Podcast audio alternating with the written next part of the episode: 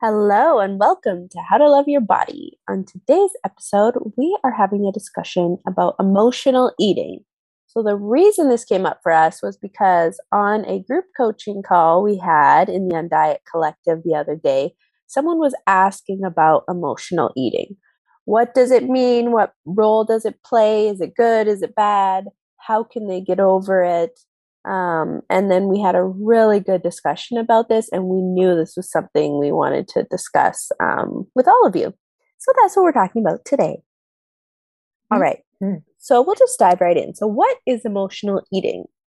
Well, in my opinion, the term has really been taken over by diet culture. And to me, when someone says, oh, I'm an emotional eater, what they really mean is I eat when not just for hunger. Because really, if you're eating for any other reason other than pure hunger, it's going to be emotional because it's going to be, oh, I had a birthday cake at my birthday. That has emotion attached to it. I had dessert after a really hard day. That has emotion attached to it. I am bored at work and need a distraction, so I went to the cafeteria and ate something. That has emotion attached to it. So really, if we're demonizing emotional eating, what we're doing is demonizing eating for any reason other than hunger. And that is such a diet mentality. Because if you feel guilty and bad for eating when you're not hungry, you're going to be stuck in that cycle of restriction and guilt. And a big part of this work is getting okay with eating. However, I do understand the side of it where someone is concerned about their quote unquote emotional eating. So how can you heal that? Where you feel like all you do is eat to fix emotions or deal with emotions. How can you begin healing that not in a diety way? So what I was talking about on this group coaching call was like shifting the language, at least to start, of I use food as a coping mechanism instead of I'm an emotional eater. Because emotional eating definitely has a place in intuitive eating. Because if you, like I said, if you're at a birthday and there's cake and it's like, oh, this is exciting. It's a celebration. I want to eat it just because it's a birthday, not because I'm hungry. That there's absolutely a place for that. There really is a place for emotional eating in this work. But if food is your only coping mechanism to deal with tough emotions, that can feel not so good physically. It might feel like food is ruling you still. So how can you deal with that? And one thing I want to mention is that it's fine for food to be a coping mechanism. The problem lies when it's your only coping mechanism. Yeah, I agree with that because I think there's many things that humans use to cope. And of course, it wouldn't be considered, I guess I don't want to be too black and white about it, but I think anything that you use to cope with emotions, if you've always turned to that one thing to fix the emotion or whatever, not that humans, we don't need to be fixed. We're not broken, but for the sake of just speaking it straight up. It's probably not something that you would want to engage in all the time if that's just like the only thing that got you through life was like, I just turned to this, I just turned to this, I just turned to this. But I think anything could be helpful in like kind of like, I don't want to say balanced, but just like there's an option. So yes, so we like to say food is definitely an option to cope with. And it's kind of silly because food is kind of hard because food is something that we eat throughout the day, every single day. So we need food to survive, but we also need food because it's pleasurable and we like it and it's okay to love it and enjoy it. It's social. So it's like there's so many things to food. Like, of course there's emotion involved in it. That's why it's kind of silly. Like emotional eating. It's like judging emotions. It's like no emotion is bad. I was just listening to a podcast episode and it was saying something about like just like we need to like neutralize emotions and we also need to like take out the morality of emotion. And I really like that because, you know, relating it to our work is like, yeah, food we take out, there's no morality in food. And I'm like, oh yeah, there's no morality in emotion either. So it's like, we're literally making ourselves wrong and bad for having these challenging emotions and then using food to help those emotions. It's like, first of all, it's okay to feel whatever emotion that you're feeling, even if it's challenging. Like, humans are not meant to just be happy 24/7. That's impossible. And the human experience is not just being happy 24/7. Like, the human experience is to feel all emotions, which makes sense because we are a ball of emotions that happen throughout the day. So if you are able to help yourself and cope with food, then that's great. I think that's just another way that food is awesome, that it helps you feel better sometimes. And we're not going to just say, and every time you feel one emotion, go fix it with food and cover it up.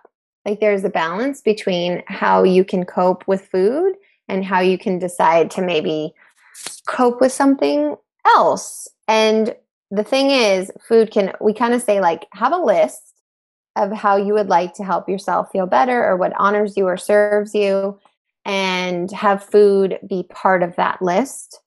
And another thing that's important is, if you do choose to use food to cope with any emotions, then choose it powerfully.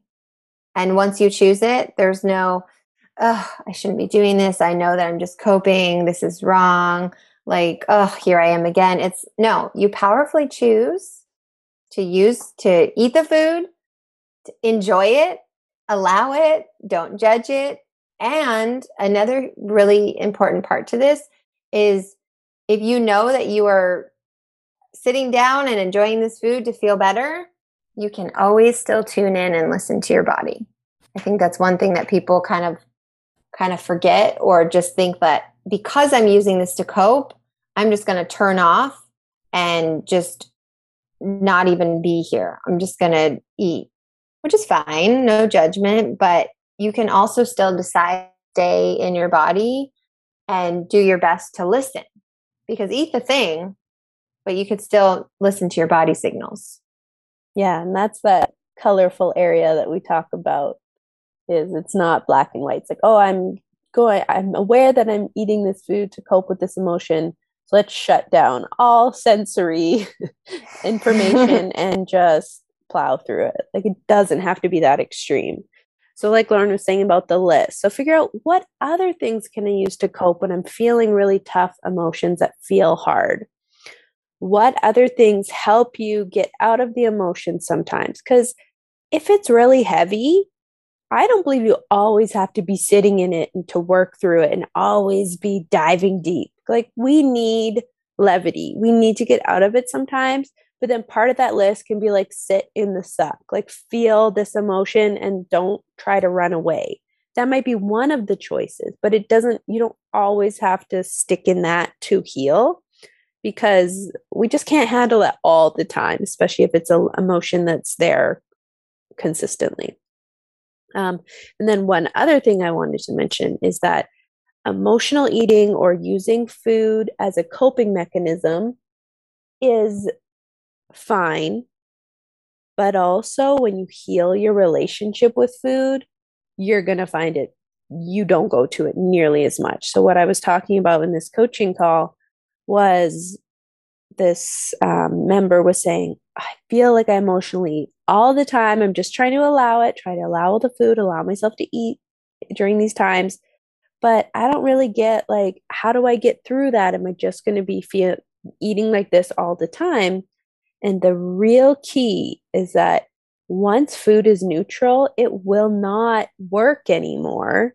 So you'll naturally be going to these other coping mechanisms more often. And yes, of course, you might be like, oh, I'm going to really enjoy this chocolate after a long day, or I'm going to order in this really comforting meal after a long day. That might still be there, but it's not going to be the same, mm-hmm. like that coping skill, because it's just food. So for instance, if you always go to sweets or desserts when you're feeling bad and it makes you feel better.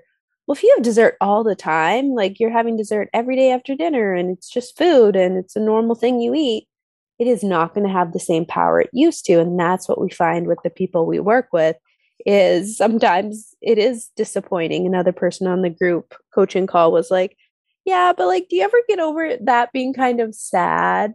Because it is kind of sad. Like, oh, I used to feel down and I would just go get my ice cream bowl and fill it up and eat it while I'm watching TV. And then I'd feel better. And now that doesn't work anymore. So that is tough to deal with. But also I have found personally that I can still feel better doing other things that don't make me feel bad physically, because blindly eating food to feel better, I think most people know, like, after that, usually I feel worse than when I started. So it, and like you feel better at first, and then while wait a couple minutes, you kind of feel better, and then when you're done, you're like, ugh, like now I don't feel. And the regret and the guilt comes, and you're just like, you might have a stomach ache. You like you literally ate too much. You're physically not feeling good now, and mentally not feeling good. So often, especially if this is like a heavy coping mechanism, it's not going to feel good. So now, yeah, I need to zone out sometimes with small children and work and school.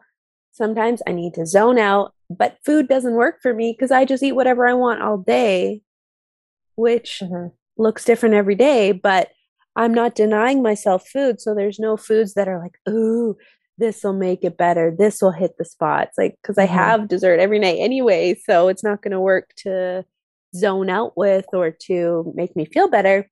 Yeah. It's only used when you're like, if you think about it, the only reason it probably makes you feel better is because you're on a high, because you probably the food that you're coping with is food that you restrict and you don't allow yourself to have. So then when you have it, it gives you that like that exciting high. It's not even almost to fix the emotion. It's more just like dealing with like, ooh, I'm not restricting. It's like, it's not even about the challenging emotion. I mean, it kind of is. Well, it gives you a positive, quote unquote, positive emotion on top of whatever you're feeling. So it kind of masks it. So it's not even, it's kind of silly almost if you think about it. It's not even emotional eating. It's just not restricting. It's allowing yourself food, which gives you that high of excitement. And it does make you feel better. And then it doesn't. But that doesn't mean you can't use food to cope. But I do feel like when you do allow yourself to eat, it doesn't work to fix the challenging emotion because you just see it for what it is. So let's say you have your ice cream every night. That's cool. You can still enjoy it and it can still give you that ounce. Cause like when I eat dessert every night or chocolates or ice cream, and it's still, I still enjoy the taste and I feel pleasure. It definitely doesn't fix any challenging emotions that I'm feeling, but for that moment, it feels like, ooh, that was yummy. That was good. Like it makes me, I think it gives me a sense of pleasure and happiness when I'm eating it. Cause it's like delectable. It's so nice. It's giving your taste buds are feeling so great. So yeah, it does like, But you're just eating it because you want it and you're eating it in the amount that feels good. You're not like, oh, I feel bad and I don't really want to eat this, but I'm just going to chow down on a bunch of it to try to distract myself. Like it's a very different feeling. Right. Totally. It's just it is. It's chocolate. It tastes good. That's the only reason you're eating it is because you're desiring it and it sounds good and you're going to have it. It's not, I'm going to the freezer to feel better. It's just something that you do already. Like, yummy, that sounds good. Yeah, like, okay. Yeah, and done. Then, exactly. So, yeah, So if you feel like you struggle with quote unquote emotional eating, which we're now going to call using food as a coping mechanism, firstly, work on that relationship with food. I know it's hard. Sometimes it's like, I'm an emotional eater, so I specifically want to work on emotional eating. So how do we tackle that one tiny problem in isolation? That's not how it works. Same with binge eating. People are like, how do I stop binge eating? How do I specifically tackle the binge and make that go away, but don't work on anything else? It's like, it's all connected. So you got to zoom out and work on your relationship with food and your body as a whole. And you'll find the emotional eating or using food as a coping mechanism goes away. You'll find binge eating just goes away.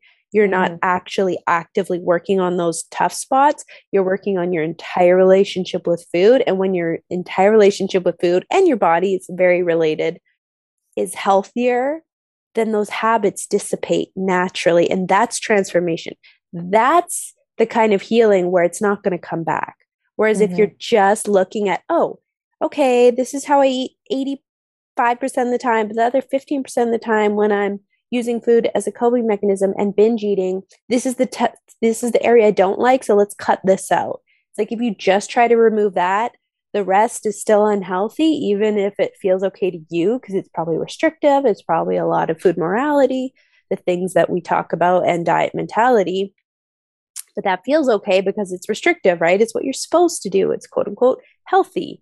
That's going to just fill those holes back up with more problematic behaviors. So the key is to zoom out, heal the whole relationship with food, and then emotional eating is going to just dissipate. Binge eating is going to dissipate. Food, using food as a coping mechanism, is going to dissipate. Doesn't disappear, because it's okay for food to be on that list of coping mechanisms, but it is not going to have the same power. You're not going to be obsessing over it the same way. Food is just food, and it's it kind of takes all the emotion out of it, and like the anxiety and the worry and the obsession. It's just like, yeah, that's yummy food, and I eat it when I want.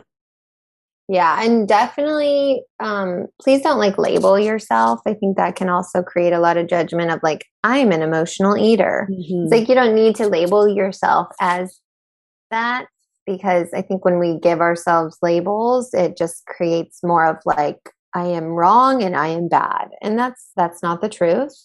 And then also sometimes emotional eating or whatever, coping with food, sometimes you actually are hungry and you choose to go get remember, Jenna, when you texted me one day and you said something like, I don't know, you're having a hard day. And then you said you were going to go get pizza, and you're like, am I emotional eating? Probably. Do I care? No, or something. And I'm like, it's a better coping mechanism than I use. But it's just you probably were hungry and ready for lunch, and you're like, ooh, a nice, lovely, amazing pizza just sounds so good. Having a hard day. So it's sometimes it doesn't just have to be I am full. I'm going to go eat ice cream. It's sometimes it's just your choice when you are hungry, oh, it's lunchtime. You could be I just want some, or sometimes not even emotional eating. It could just be I want a homey, comforting. My example was definitely the emotional. I was having a bad day. I think I was crying that morning. It was just this is a horrible day. Going to get pizza. Yeah. And then it's lunchtime, and definitely part of the, what's almost more special for me now is ordering food or spending money on food. To me is almost more the treat than the food itself, because I literally allow all food, so I can eat anything. I buy lots of stuff. It's in my house. I can eat it. I eat toast. But you don't go to your favorite pizza place every day. But I don't order out every day because of the money and the budget of it, not because of morality or I shouldn't. So going out and buying lunch feels still special to me, but only because of the money and the spending the money and the budget. Even getting Starbucks, I could easily make a coffee at home for free or don't spend $5, but I'll often choose to go get the treat. And it does kind of make the day a little bit more fun, kind of brightens my spirit. That's nice is that? Yeah, but to me, it's never about what a treat. I'm bad. I shouldn't have Starbucks, or what a treat. I'm bad. I shouldn't get pizza. It's no, what a treat. I'm going to go spend the money on myself and to feel have damn good about it. Yeah. So it's very complex. There's all sorts of nuance to emotion and to eating and to coping. So just know none of it is, we've got to take the morality of it. It's fine if you do it. And if you're in the state of I don't want to live like this forever though. It's feeling it's really controlling me. It feels it's kind of how is it serving you? Yeah. How is it affecting your life? And so if it's not feeling good, you can absolutely work on healing that and making it better. So if you are interested in healing that and making it better, the Undiet Collective is opening to only the people on the wait list in the next month, I believe. So if you are interested, go join that wait list at thebodylovesociety.com/undiet waitlist. And you can join the waitlist and get the information in the next month when we open the doors. We will not be opening the doors publicly. So again, you have to be on that wait list to get information and to join. It's only $30 a month. So it's a great deal to get group coaching and community and live Q&As. And we give so much in that space. And it really creates a great environment to work on your relationship with food and heal all this stuff. Yeah. And just really the best part is just having like a group of women who have your back. And I was actually doing a live Q&A today, and it was just cool because like you're just chatting with all the people who are on live, and you know, it's recorded. So if you can't be on live, you can still watch the recording. But we were talking about there was a question that came up around like legs touching. And we had a nice conversation about it, and I went through the whole coaching around it. And then just somebody kind of wrote, and, you know, if you need like, just like, you know, it's summer, it's hot, and maybe you just need some like product to help with the chafing. And then it's like, everybody just kind of started talking about like, oh, use this, or this works better, or this is the best. And I'm like, you guys, this is why we're here. This is so cool. Like we all are just like, we get to throw ideas at each other and give each other advice. And it's not like, yeah, let's figure out how to not make our legs touch and it's bad and wrong. It's like, hey, we're not going to make legs touching bad or wrong. It's just, it is what it is. It's neutral. It's accepted. It's okay. And here's what you can do if there's some irritation. You know, it's just so refreshing. It's such a cool invite. Yeah, it's a cool vibe. So nice. Everyone's in on it. Nobody's diet talking. It's not allowed in our community. And what's really cool is all of that is housed on an app. So it's right at your fingertips whenever you need the support from your peers or your coaches. It's really exciting. So again, you can join that waitlist at thebodylovesociety.com/undiet waitlist. And we will see you in there in the next month. Can't wait to get some new members and help you on your journey to having food just be food. That's right. All right. Well, we'll see you next week, everyone. Bye. Bye.